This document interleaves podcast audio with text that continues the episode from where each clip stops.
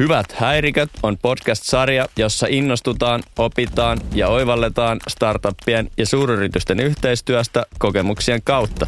Podcastin tarjoaa Avanto Ventures.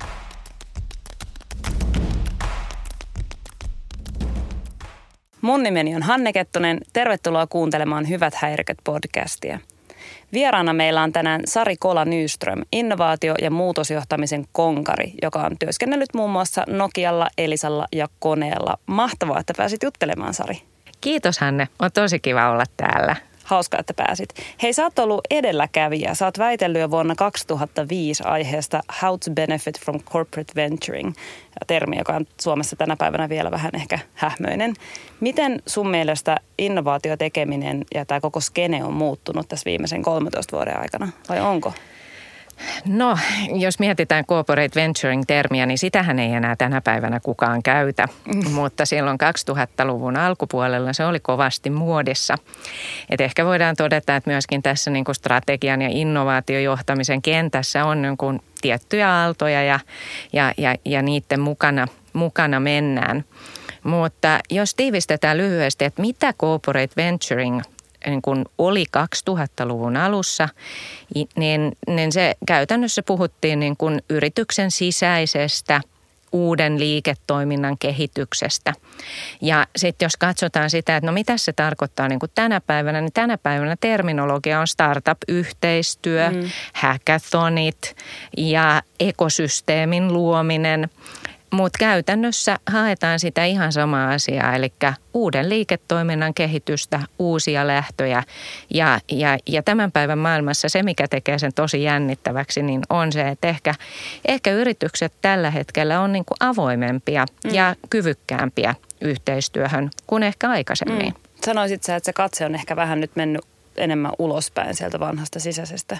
No kyllä se näin on ja sitten, sitten ehkä sellainen, mikä tässä niin kuin, äh, ainakin jos katson niin kuin tätä omaa toimintakenttää, niin tota, asiakkaan, asiakas on noussut arvoon arvaamattomaan. Ja kyllä tota, tällä hetkellä, jos katsoo yritysten strategioita, niin mä uskon siihen, että ne yritykset, jotka aidosti laittaa asiakkaan siihen liiketoiminnan keskiöön, niin ne on niitä, jotka menestyy tulevaisuudessa. Mm. No kerro vähän nyt, tästä, tästähän on puhutaan asiakkaan laittaminen keskiöön on myös semmoinen niin kuin viimeisen kymmenen vuoden ajan ehkä ohjannut aika paljon tekemistä ja siihen sen ympärille voidaan lukea kaikki design sprinteistä agileen tekemiseen ja sitten toisaalta just ekosysteemeihin ja startup-yhteistyöhön, niin mitä se sun mielestä tarkoittaa? Minkälaista, mitä sä oot vaikka viime aikoina tehnyt? Miten sun mielestä tällä hetkellä pitäisi kehittää tai kehitetään uutta liiketoimintaa? No jos katsotaan sitä niin kuin asiakkaan näkökulmasta, niin varmaan tällä hetkellä äm, kaikki itseään kunnioittavat yritykset tekevät asiakkaan matkoja.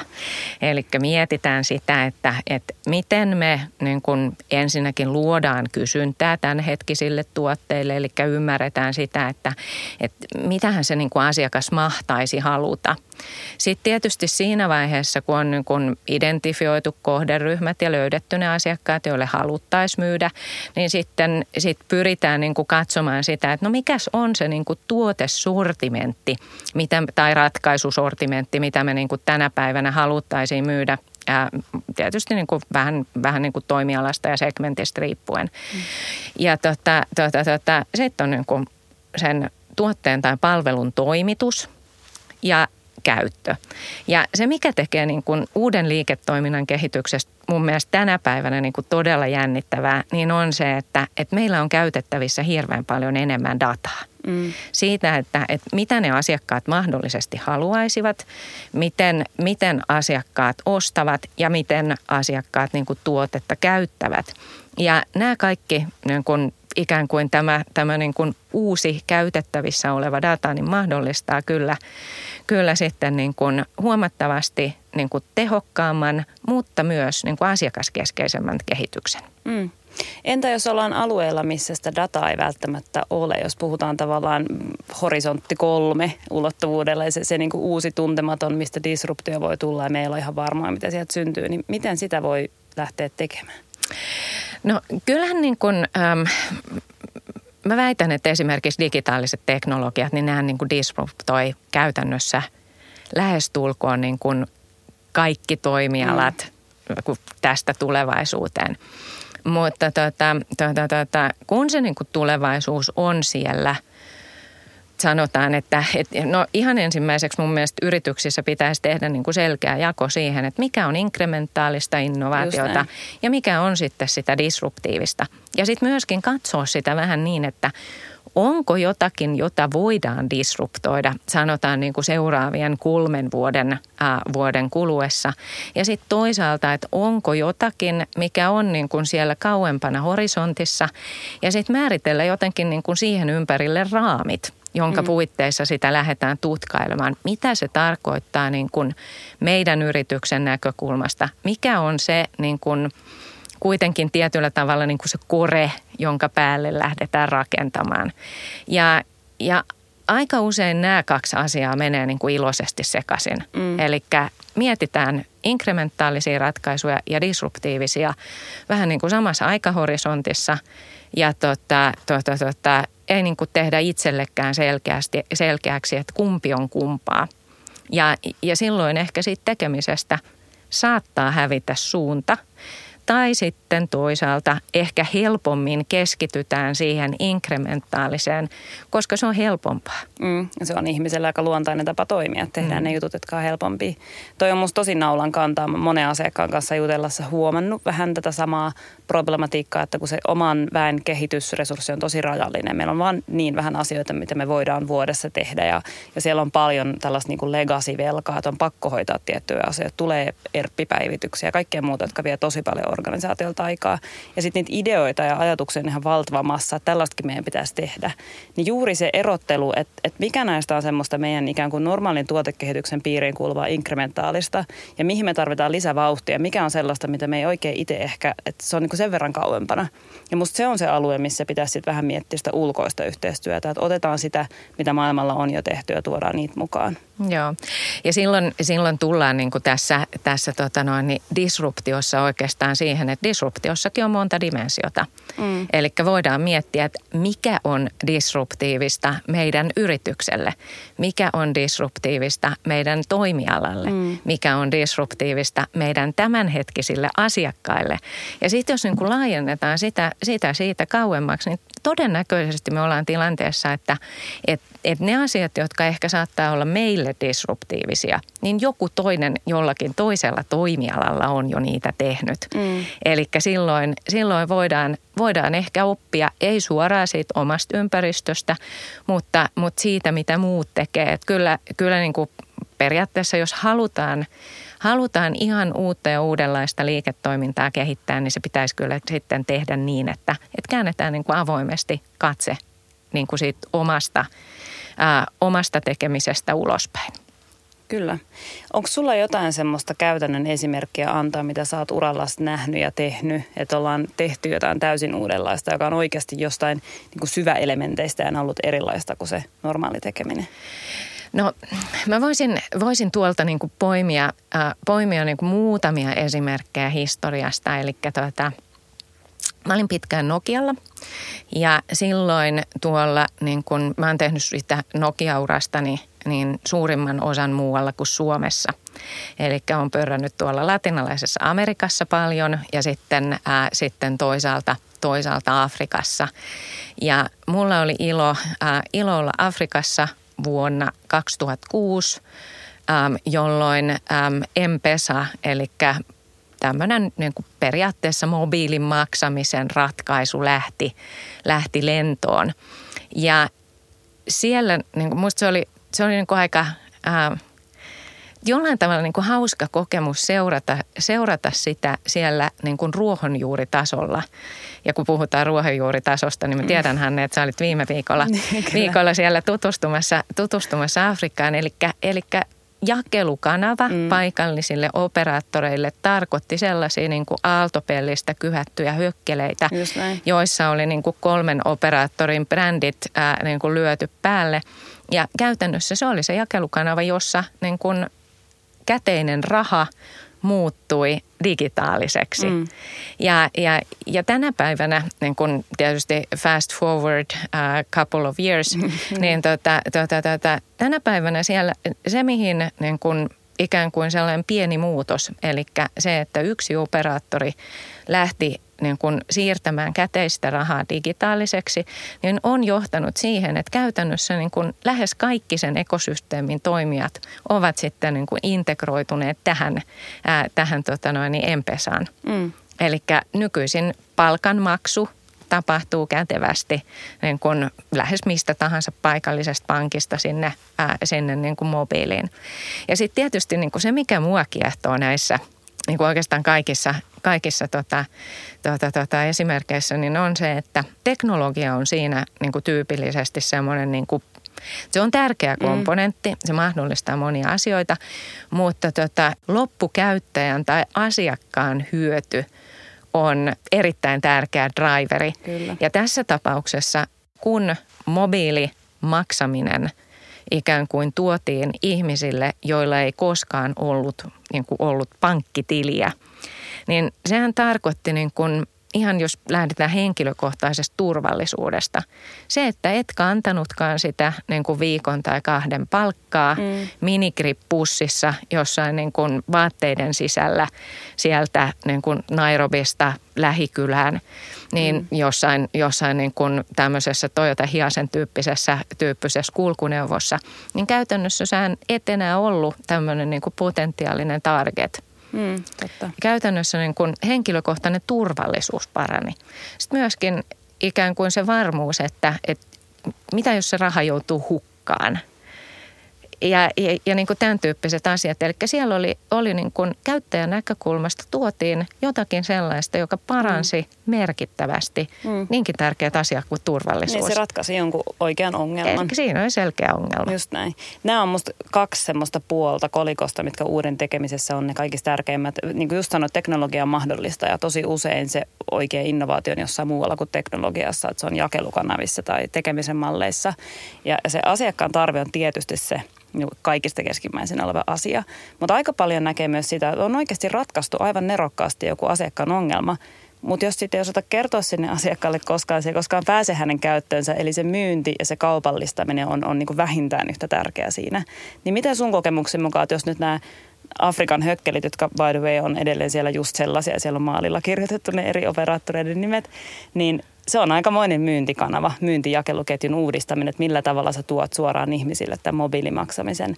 Niin onko sulla jotain kokemuksia tästä niin kuin myynnin tekemisen mallin muutoksesta, että onko vaikeampaa myydä tänä päivänä uusia ratkaisuja kuin ennen? No Saanko mä ne ottaa pikkusen takaisinpäin? eli jos mennään sinne vuoteen ää, 2005, eli se on, ää, se on se ajankohta, jolloin mä tota väittelin, niin mä tutkin väitöskirjassani nimenomaan corporate venturingia silloisessa kontekstissa ja, ja, ja kolmessa yrityksessä, eli Nokiassa, ää, Teliasonerassa ja Metsossa. Mulla oli siinä tutkimuksen skoopissa 14 venturea. Ja 14 14 ei tuottanut merkittävää kaupallista hyötyä. Ei voida sanoa, että ne epäonnistui kaikilla mittareilla, mm. mutta tuota, tuota, tuota, se kaupallinen, kaupallinen tavoite jäi saavuttamatta. Ja kaikissa 14, niin syy oli mun mielestä hyvin samankaltainen. Eli tota, teknologia osattiin kehittää – ja varmaan noin 70 pinnaa resursseista laitettiin siihen niin kuin teknologian kehitykseen. Mm. Asiakastarve ohjasi sitä kehitystä niin kuin alussa. Eli kyllä niin kuin periaatteessa jokainen näistä ventureista lähti ratkaisemaan relevanttia asiakkaan ongelmaa. Ja sitten siihen asiakkaan ongelmaan ehkä palattiin siinä vaiheessa, kun oli, oltiin saatu sitä teknologiaa kehitettyä. Mutta suurin syy siihen feilaamiseen oli sitten se, että, että sitä niin kuin uutta – tuotetta tai ratkaisua, niin lähdettiin uittamaan siihen olemassa olevaan myyntikanavaan ja bisnesmalliin. Ja sitten tultiin siihen tulokseen, että verrattuna siihen mainstream-liiketoimintaan, niin me puhuttiinkin itse asiassa tosi pienistä mm. lähdöistä. Ja sitten tullaan, tullaan nimenomaan sit siihen, että et no, miten sitä sitten, et mitkä on ne niinku suurimmat ikään kuin myynnin – olettamukset, joissa mentiin vikaan. Mm. Ja jos sopii, niin mä ehkä avaisin niitä Mielellä, nyt pikkusen. Eli ensimmäinen oletus on se, että, et, joka menee vikaan, niin on se, että et jos asiakas ostaa meiltä jo jotakin ja meillä on, sanotaan mm. niin kuin kymmeniä, satoja, tuhansia, satoja tuhansia asiakkaita, niin tota, kyllä ne ostaa meiltä jotain uuttakin. Mm, mm. Ei muuten osta. Niin. Et, että, että usein, usein oletetaan, että, että, että se niin kuin asiakassuhde yrityksessä, että kun me niin kuin tunnetaan se yritys, niin kyllä se siitä lähtee. Mutta usein sitten niin kuin siellä B2B-puolella, eli ostavassa yrityksessä, niin – ne ostajat on kuitenkin ihmisiä. Niin. Ja tietyt ihmiset ostaa tietynlaisia ratkaisuja ja toiset ihmiset ostaa toisenlaisia ratkaisuja. Ja monesti on niin, että se asiakassuhteen rakentaminen pitää niin kuin aloittaa, jos ei nyt ihan alusta, mm. niin kuitenkin niin kuin henkilökohtaisella tasolla alusta. Tämä on tosi hyvä pointti. Ihan, kyllähän toi pätee niin kuin kaikkeen toimintaan, että jos sä oot yhden, vaikka kuluttajanakin yhden firman asiakkaana, niin se tarkoittaa automaattisesti, että sä ostat sieltä kaiken, mitä sä tarvitset. Mm. Tarvehan se määrittelee, mitä sä ostat.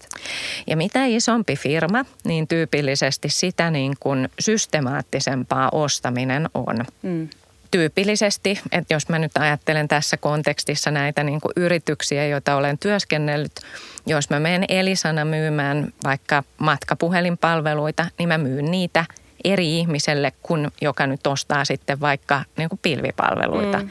Tai jos mä menen myymään hissejä, niin se hissiostaja ei osta multa digitaalisia palveluita. Mm. Okei, eli ensimmäinen oivallus sieltä oli se, että et ei pidä olettaa, että vanhat asiakkaat ostaa aina uusia tuotteita sulta. Löytyykö sieltä vielä muita? No sitten tietysti tässä on tällainen ähm, välissä on tällainen opportunistinen otus nimeltä myyjä.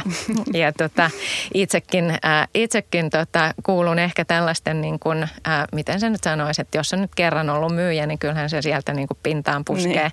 puskee vaikka väkisin. Että, että voidaan ehkä sanoa, että olen tästä niin kuin myyjän menneisyydestä toipumassa tässä. tässä. Toipuva myyjä. Toipuva myyjä. Mutta mutta tota, tota, tota, tyypillisestihän myyjille, myyjille niin kuin asetetaan tavoitteet. Ja käytännössä niihin tavoitteisiin liittyy sitten aika usein insentiivit. Ja jos mä oon niin kuin yleisesti ottaen myyjät ovat, niin kuin sanoin, niin opportunistisia otuksia. Jos mä pystyn helposti saavuttamaan mun insentiivitavoitteet myymällä sitä, mm. mitä mä oon aina ennenkin myynyt, niin miksi ihmeessä mä myisin sitä uutta tuotetta? Mm. Ensinnäkin se voi romuttaa mun asiakassuhteen. Totta. Mä en tiedä, että toimiiko se. Ja sitten toisaalta, niin kuin tuossa aikaisemmin todettiin, niin itse asiassa ei se mun vanha kontakti välttämättä osta sitä uutta, uutta tuotetta. Että munhan pitää niin kuin nähdä ihan hirveästi vaivaa, että mä luon sen niin kuin uuden henkilökohtaisen asiakassuhteen siellä, siellä tota, mm. tuota ostavassa organisaatiossa. Ja sitten sit ehkä niin kuin tietyllä tavalla niin kuin myynti, myyntijohtokin välillä ui tähän samaan ansaan. Eli, ei sitten niin kuin ihan, ihan niin kuin viimeisen päälle mietitä sitä, että, että onko niillä uusilla tuotteilla nyt sitten niin kuin oikeasti kannustavat, kannustavat insentiivit. Ja mietin, mietin sitten niin kuin menneisyydessä ja tämän nyt ehkä voi sanoa, sanoa ääneen, koska siitä on, siitä on kuitenkin kulunut melkein, melkein kymmenen vuotta, mutta että silloin kun olin, olin Elisan mobiililiiketoimintaa vetämässä, niin kyllä me silloin todettiin, että tulevaisuuden liiketoiminta on datapohjasta, niin todettiin, että, että laitetaan sitten ne kaikki insentiivit sinne niin kuin dataliittymiin. Mm. Ja todettiin, että ei me niin kuin enää puheliittymistä niin kuin insentiivejä anneta, joka niin kuin yllättäen johti siihen, että, että mobiilidata lähti, lähti niin kuin lentoon. Aivan. Eli sä laitat aika paljon painetta siihen myyntijohdon suuntaan, nimenomaan itsekin myyjänä. Tietysti niin kuin, että myyjäthän on fiksuja ihmisiä ja osaavia ja innokkaita oppimaan ja innostuu uudesta. Että, että ennen kaikkea se varmaan tulee just palkitsemisen malleista ja tavasta tehdä, että mitä on helppo myydä. Kyllä se sieltä, sieltä tulee, mutta, mutta sitten taas toisaalta vielä, että jos me ajatellaan niin kuin myyntiä, niin kyllähän myyjissäkin on niin kuin hyvin, hyvin niin kuin eri, erityyppisiä mm. ää, tyyppisiä ihmisiä. Ja toiset on parempia tämmöisessä niin kuin enemmän ehkä um, account management-tyyppisessä mallissa, jossa niin kuin luodaan ja ylläpidetään pitkiä asiakassuhteita. Mm. Ja sitten on toisaalta sellaisia myyjiä, jotka nauttii siitä niin, kuin niin sanotusti taposta. Tämä on mm. nyt vähän ehkä häiriköivä ilmaus, mutta, mutta jotka haluavat metsästää aktiivisesti niitä Just uusia niin. asiakkaita. Ja silloin, silloinhan niin kuin ehkä myyntiorganisaatiossa kannattaisikin tehdä niin, että, että, että ne niin kuin uudet asiakkuudet ja uudet tuotteet, niin niille rakennettaisiin ehkä vähän niin kuin erityyppinen myyntiorganisaatio, joka olisi sitten nimenomaan keskittynyt siihen, siihen metsästykseen mm. enemmän kuin siihen keräilyyn. Mm. Tuo on ihan hyvä pointti kyllä joo, että erittäin sen ikään kuin kokonaan sitten omakseen. Ja tietysti sitten, jos me puhutaan digitaalisesta tuotteesta tai digitaalisesta palvelusta, niin se on vielä niin ihan oma leipälajinsa ja mennään varmaan siihen vielä vähän myöhemmin. Joo, ja se itse asiassa tämä niin kuin digitaalisuus muuttaa tätä kenttää niin kuin ihan, mm. ihan, ihan hurjasti. Ja se on tosi kiehtovaa. Siis ihan eh, no, periaatteessa niin kuin melkein, äh, melkein niin kuin mistä tahansa liiketoiminnan ulottuvuudesta lähtien, että oli se sitten ähm, vaikka sen myynnin parempi kohdentaminen tai parempi niin kuin ajoitus, eli saataisiin, niin kuin saavutettaisiin ne asiakkaat juuri silloin, kun he ovat valmiita tekemään päätöksiä. Mutta sitten sit myöskin niin kuin hinnoittelu. Mm. Eli että mikä on sanotaan niin kuin uuden tuotteen tai palvelun oikea hintataso. Ja kyllähän nyt, jos me niin kuin laitetaan myynti digitaalisiin kanaviin, niin meillä on mahdollista kokeilla erilaisia Kyllä, hinnoittelumalleja ja myöskin kerätä niin kuin dataa ajan, ää, ajan suhteen siitä, että mikä on kannattava ja mikä ei. Kyllä.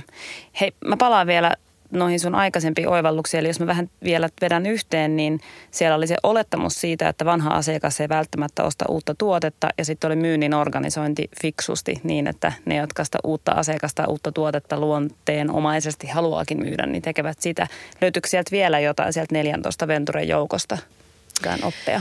Äh, no sitten sit tietysti, tietysti niin kun musta sen 14 Venturea, niin siitä on kuitenkin, kuitenkin jonkin verran aikaa. Et ehkä, ehkä tässä niin kuin viime, äh, viime vuosina niin kuin se, ähm, se, mikä mua niin kuin kiehtoo ja mikä ei nyt suoranaisesti liity myyntiin, vaan se liittyy ehkä siihen niin kuin uuden liiketoiminnan kehitykseen, niin on, on tietysti niin kuin asiakaskokemuksen mittaaminen. Mm.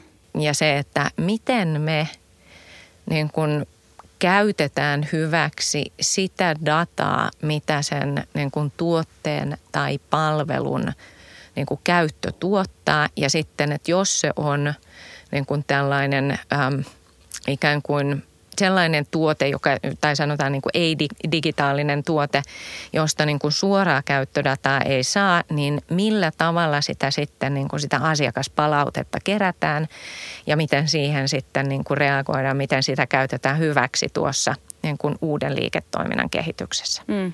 Tuo on varmaan yksittäinen aika iso muutos, jos nyt miettii menneitä vuosikymmeniä, niin mikä meidän edessä on siis tämä datapohjainen liiketoiminta, AI, koneoppiminen. Mitä sä näet siellä puolella? No sehän on siis kenttä, joka on, on niin kuin mahdollisuuksia täynnä.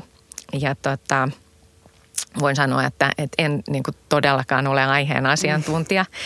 Muutama blogipostauksen on aiheesta kirjoittanut nimimerkillä tekoälyä blondille, että, että niin kuin lähtenyt siitä, että, no, että mitkä voisivat olla niitä niin kuin ihan ensimmäisiä jyyskeissejä. Ja, ja, ja kyllä mä, niin kuin, kyllä mä jotenkin, jotenkin niin kuin näkisin sen niin, että, että, että liiketoiminnassa niin – kyllähän varmaan, varmaan niin kuin perusoletus on se, että ne, jotka johtavat tiettyä liiketoimintaa, niin ovat sen kyseisen liiketoiminnan parhaita asiantuntijoita. Ja ehkä tässä niin kuin tämänhetkisessä AI, koneoppiminen, analytiikka, keskustelussa, niin jollain tavalla niin kuin musta sitä keskustelua käydään – pikkusen ehkä liian teknologialähtöisesti. Mm. Ja ehkä yrityksissäkin ajatellaan, että no, että ei me nyt oikein voida tuohon lähteä, kun ei meillä nyt ole tätä tekoälyosaamista. Mm. Mutta oikeastaan sehän ei ole niin, että niitä, sitä niin kuin tekoälyosaamista varmasti löytyy. jos ihan ensiksi pystytään määrittelemään se oman liiketoiminnan kannalta relevantti ongelma, jota lähdetään ratkaisemaan – Tämä nyt saattaa, saattaa kuulostaa hassulta, kun se tulee mun suusta, koska mun, äh, mua paremmin tuntevat, niin kuin, tuntevat mut hyvin tämmöisenä niin kuin analyyttisenä ihmisenä. Ja äh, jossain vaiheessa, kun tämmöistä niin kuin sales operations-tiimiä tiimiä vedin, niin tämä on nyt vaan pakko sanoa tähän väliin. niin tuota, me aina, aina, aina naurettiin sitä, että, niin, että meidän pitää olla tosi varovaisia, ettei me jouduta tähän niin kuin, uh, paralysis by analysis tilaan. Ja ehkä, ehkä tällä hetkellä tässä niin kuin Suomen AI-skenessä on pikkusen, pikkusen sitä, että, että analysoidaan niin kuin hirveän pitkään sitä, että mikä on se ensimmäinen ongelma, jota lähdettäisiin ratkaisemaan. Mm. Kun ehkä kannattaisi miettiä sitä silleen tosi pragmaattisesti. Eli että mikä on sellainen meidän niin kuin nykyliiketoimintaa koskeva ongelma, jonka ratkaisemista olisi meille hyötyä ja jonka osalta meillä olisi jo niin kuin jonkinmoista dataa, jota mm. voisi käyttää hyödyksi. Ja silloin niin kuin me päästään tilanteeseen, että, että periaatteessa sillä niin kuin pienelläkin jo olemassa olevalla datamäärällä päästäisiin alkuun. Ja sitten vähän opettaa sitä, että hei, että mitä tämä niin kuin analytiikka tai niin kuin koneoppiminen tai niin kuin tulevaisuudessa tekoäly voisi tähän tuoda. Ja, ja, ja, ja niin kuin lähdettäisiin kehittämään sitä niin kuin analytiikkakyvykkyyttä siinä niin kuin liiketoiminnan kehityksen sivussa. Erittäin hyvin sanottu. Ja nyt mä menen tästä aasensiltana takaisin sinne startup-puolelle, koska sä kuvailit just aika pitkälti, että millä tavalla startup toimii, kun se lähtee ratkomaan uusia ongelmia. Niin nyt jos mietitään vielä sitä ison yrityksen ja startupin yhteistyötä, joka nyt varmasti on niin kuin, ja toivottavasti yhä lisääntyvä asia, sieltä tulee niitä uusia innovaatioita, niin miten sitä pitäisi mitata? Tämä on nyt vähän eri näihin, mitä me ollaan keskusteltu aikaisemmin, mutta tämä on vähän semmoinen ikuisuuskysymys. Niin onko sulla siihen nyt jotain hyvin knoppeja heittää? No mun ihan ensimmäinen intuitiivinen vastaus on se, että, että ne mittarit, joilla mitataan sitä nykyliiketoimintaa, niin ne ei sovi mm. siihen niin kuin uuden liiketoiminnan mittaamiseen. Eli ehkä mä lähtisin liikkeelle siitä, että et, et, et et meillä on, meillä on niin erinäköisiä konsepteja, joita me varmaan niin kuin kaikki, jotka, jotka tässä skenessä toimii, niin ää, käyttää hyväkseen. Eli tietysti meillä on niin kuin vaikka, jos nyt lähdetään erilaisista kanvaksista, niin liiketoimintamalli Canvas, business model Canvas mm. on, on niin kuin mun mielestä aika hyvä työkalu. Ää, ja, ja sehän kertoo niin kuin aika nopeasti sen, että, että no, että mikä on niin kuin ikään kuin tämän – ison yrityksen value proppi, mikä on sen startupin value proppi. Ja kyllähän sen niin kuin, ikään kuin niillä pitäisi olla luontaisesti jonkunnäköinen niin kuin fitti keskenään. Eli ei me nyt niin kuin voida olettaa, että, että isot yritykset lähtisivät kehittämään mitä tahansa, mm. vaan, äh, vaan tietysti siellä niin kuin haetaan siihen omaan liiketoimintaan sopivia, sopivia arvolupauksia ja se on ihan se ensimmäinen mm. juttu. No sitten sit tietysti niin kun, jos me tästä tästä päästään niin kuin yhteisymmärrykseen ja meillä on siellä sitten niin kuin läjä startuppeja, että hei, että näillä on niin kiinnostavaa tekemistä. Niin kyllähän sitten tota, varmaan seuraava askel on se niin kuin ikään kuin asiakaskunnan ja kulttuurin tuntemus. Eli muutamien ää, tässä niin kuin enemmän ehkä venture capital ää, maailmassa toimivien kavereiden kanssa jutellut, niin kyllähän siellä niin kuin, ää, kun mietitään, että, että mihin investoidaan ja mihin ei, niin siellähän on niin kuin kolme tekijää. Että on se tiimi ja sitten on se tiimi mm. ja sitten on se niin kuin tiimi. tiimi. Ja, ja, ja, ja tästä päästään niin kuin siihen, että, että, että startupin ja niin kuin korporaation menestyksen edellytykset on varmaan huomattavasti paremmat paremmat, jos siellä niin kuin tiimissä on sellaisia tekijöitä, jotka niin kuin oikeasti ymmärtää sitä ison yrityksen toimintamallia, kulttuuria ja asiakaskuntaa. Ja sitten se kolmas juttu on niin kuin tämä liittyy ehkä sitten konkreettisemmin siihen mittaamiseen, mistä tämä niin kun kysymyskin lähti. Niin tota, varmaan sen niin kuin startupin tuotteen ää, menestystä ei niin kuin jos emme voida sitä taloudellisilla mittareilla mitata, niin kyllähän meidän niin kuin jotenkin täytyy sitä mitata.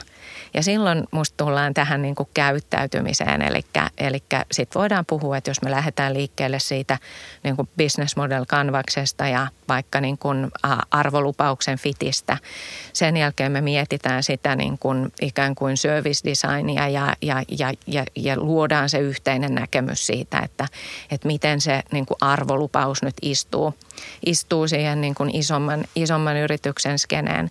Niin sitten tullaan sinne niin kuin käyttäytymiseen ja silloinhan varmaan se niin kuin ensimmäinen mittari, mitä me voitaisiin mitata, niin on se, että käyttääkö nämä meidän mm. asiakkaat sitä uutta palvelua. Just niin. Ja se niin kuin, ikään kuin sen, sen käytön mittaaminen on varmaan siinä alkuvaiheessa paljon helpompaa kuin esimerkiksi, että parantaako tämä uusi ratkaisu nyt meidän asiakkaiden asiakastyytyväisyyttä. Juuri näin. Ja milloin maksaa itsensä mm. takaisin tämä koko harjoitus? Juurikin näin. Onko sulla vielä tähän loppuun jotain konkreettisia vinkkejä sun kollegoille, jotka nyt tuolla istuu ison yrityksen siellä jossain korkealla ja miettii, että millä me ratkaistaan, millä me tuodaan tätä uutta liiketoimintaa, sen kehittämistä vähän nopeammalle syklille ja uudella tavalla, niin minkälaisia konkreettisia vinkkejä tulee mieleen? No mä ehkä lähtisin, lähtisin ihan ensimmäiseksi liikkeelle siitä, niin kun, ähm, että kuka tätä tekee. Et, että, että kyllä niin kun strateginen suunta on tärkeä – mutta sitten mä niin kun lähtisin siitä, että, että jonkun pitää omistaa niin kun tämä innovaatiotoiminta ja niin kun uuden liiketoiminnan kehitys. Ja jos, ja silloin, silloin jos se niin kun sanotaan ää, ensimmäinen yhteinen nimittäjä tälle tekijälle on vaikka CEO, mm. niin silloin varmaan ollaan, ollaan niin kuin siinä tilanteessa, että, että se niin kuin omistajuus on jaettu. Eli oikeasti niin kuin välttämättä, välttämättä sieltä ei löydy, löydy sitä niin kuin yhtä ihmistä tai tiimiä. Yleensä se ei yksi ihminen ole, mutta se on niin kuin mm. yksi tiimi, joka sen omistaa. Niin, ähm, niin tota, tota, tota, silloinhan niin kuin ilman omistajuutta tekeminen jää niin kuin aika hajautuneeksi. Eli sit, sitä mä niin kuin lähtisin, lähtisin miettimään ihan ensimmäiseksi. Sitten toinen juttu on se, että määritellään se niin kuin oma positio selkeästi. Ja määritellään se akseleilla mm. inkrementaalinen ja disruptiivinen. Ja varmaan niin kuin olemassa olevissa yrityksissä niin 70 prosenttia kaikesta kehitystoiminnasta on varmaan niin kuin by definition ää, vähintäänkin sitä niin kuin inkrementaalista. Mutta sitten jos tehdään disruptiivisia harjoituksia, niin sitten ehkä kannattaa jo niin kuin alkuvaiheessa miettiä sitä niin kuin kaupallistamisen mallia. Ja me juteltiin, juteltiin just siitä, että aika helposti tehdään oletuksia siitä asiakkaan ja myyjän käyttäytymisestä.